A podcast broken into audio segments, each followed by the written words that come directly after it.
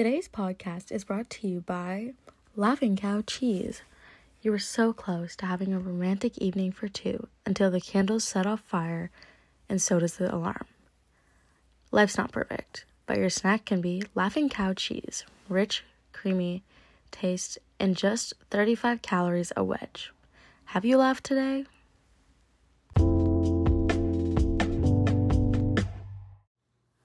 Welcome back to Serious Stories Podcast. I'm your host, JC Zimmer, and today we'll be reviewing and discussing the murder of Hillary Angel Wilson. Hillary was an 18-year-old Indigenous woman. She was murdered during August of 2009 in Winnipeg, and her case remains unsolved and was labeled a homicide. Hillary had many hopes and dreams she wished to fill, such as becoming a hairstylist. Hillary is one of many Indigenous women who were missing and murdered and never got to live out these dreams. The thing that sparks attention to Hillary's case is the connections it has with other missing and murder cases in Winnipeg of 2009. Hillary had moved to Winnipeg from her home on the Norway House Cree Nation, and she had hoped to return one day to her home. But unfortunately, this was never came true. Tune in after this quick ad for more information on the Hillary Wilson case.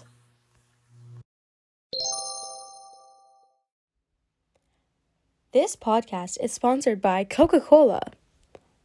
Open a Coke, open happiness. New 4-pack available. Good things come in 4s.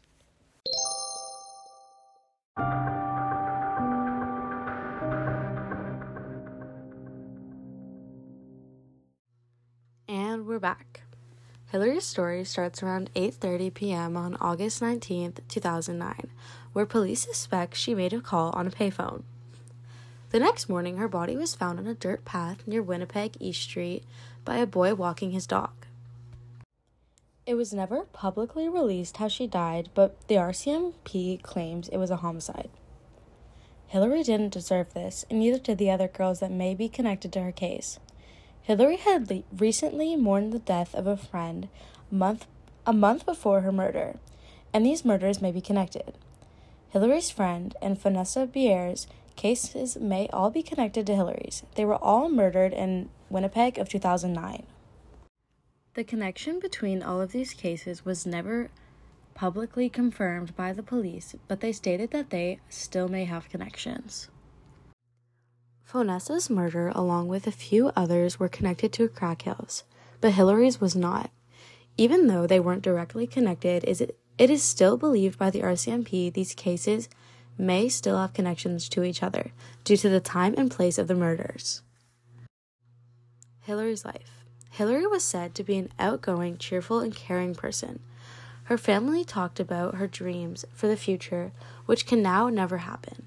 Hillary's mother is still waiting for answers on her daughter's case and won't stop until she finds out the truth. Her and many other families wait their whole entire lives for these answers, but they never come.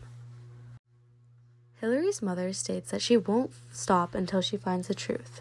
She also says that, "I wish this and many other cases could get solved, but most likely they will not be solved." According to a report between the years of 1980 and 2012 in Canada, 1,700 Indigenous women and girls were murdered. This statistic is in the time frame of Hillary's murder. It is known that Indigenous women have a higher rate of being murdered than any other women in Canada. The homicide rate in Canada was 7 times greater for Indigenous women and girls than any other women. Sadly, this is a known fact that Indigenous cases get less media attention. Take Gabby Petito's case, for example, and how clearly missing white women syndrome took place. Or even in Finding Cleo, how hard it was to find answers and how people didn't understand why they were looking for Cleo. In Gabby Petito's case, everything just opened doors because of her being part of this missing white women syndrome. Not only is their background being discriminated against, it's also their gender, as women and girls are more likely to go missing and be murdered.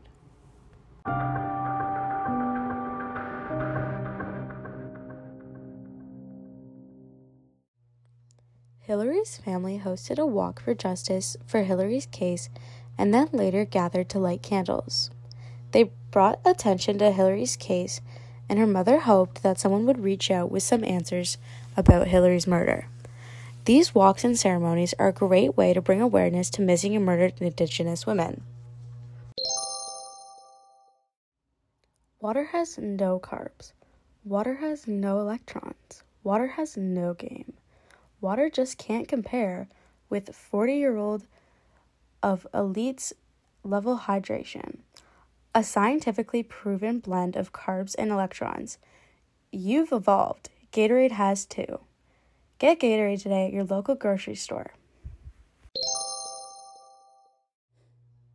Many ways to spread awareness about missing and murdered Indigenous women and girls is by wearing red on May 5th, becoming informed on the issue, being social using things like hashtag MMIW, or speaking to others about what is happening and telling them how to help. You can reach out to your community and see how to help today. Let's do a quick podcast recap real quick. Hillary was killed in Winnipeg of 2009, and her case is still yet to be solved. She was a great girl who has never deserved this, and neither did the other girls. Wearing red and attending walks and marches for missing and murdered Indigenous women is a great way to support or even educating others or being social, online, talking about these issues. I hope on this episode of Serious Stories you learned and feel more educated on Hillary's case and how to help with other missing and murdered Indigenous women. Tune in next week for more Serious Stories, and don't forget to like and subscribe to this podcast and follow us at seriousstories.06 on Instagram.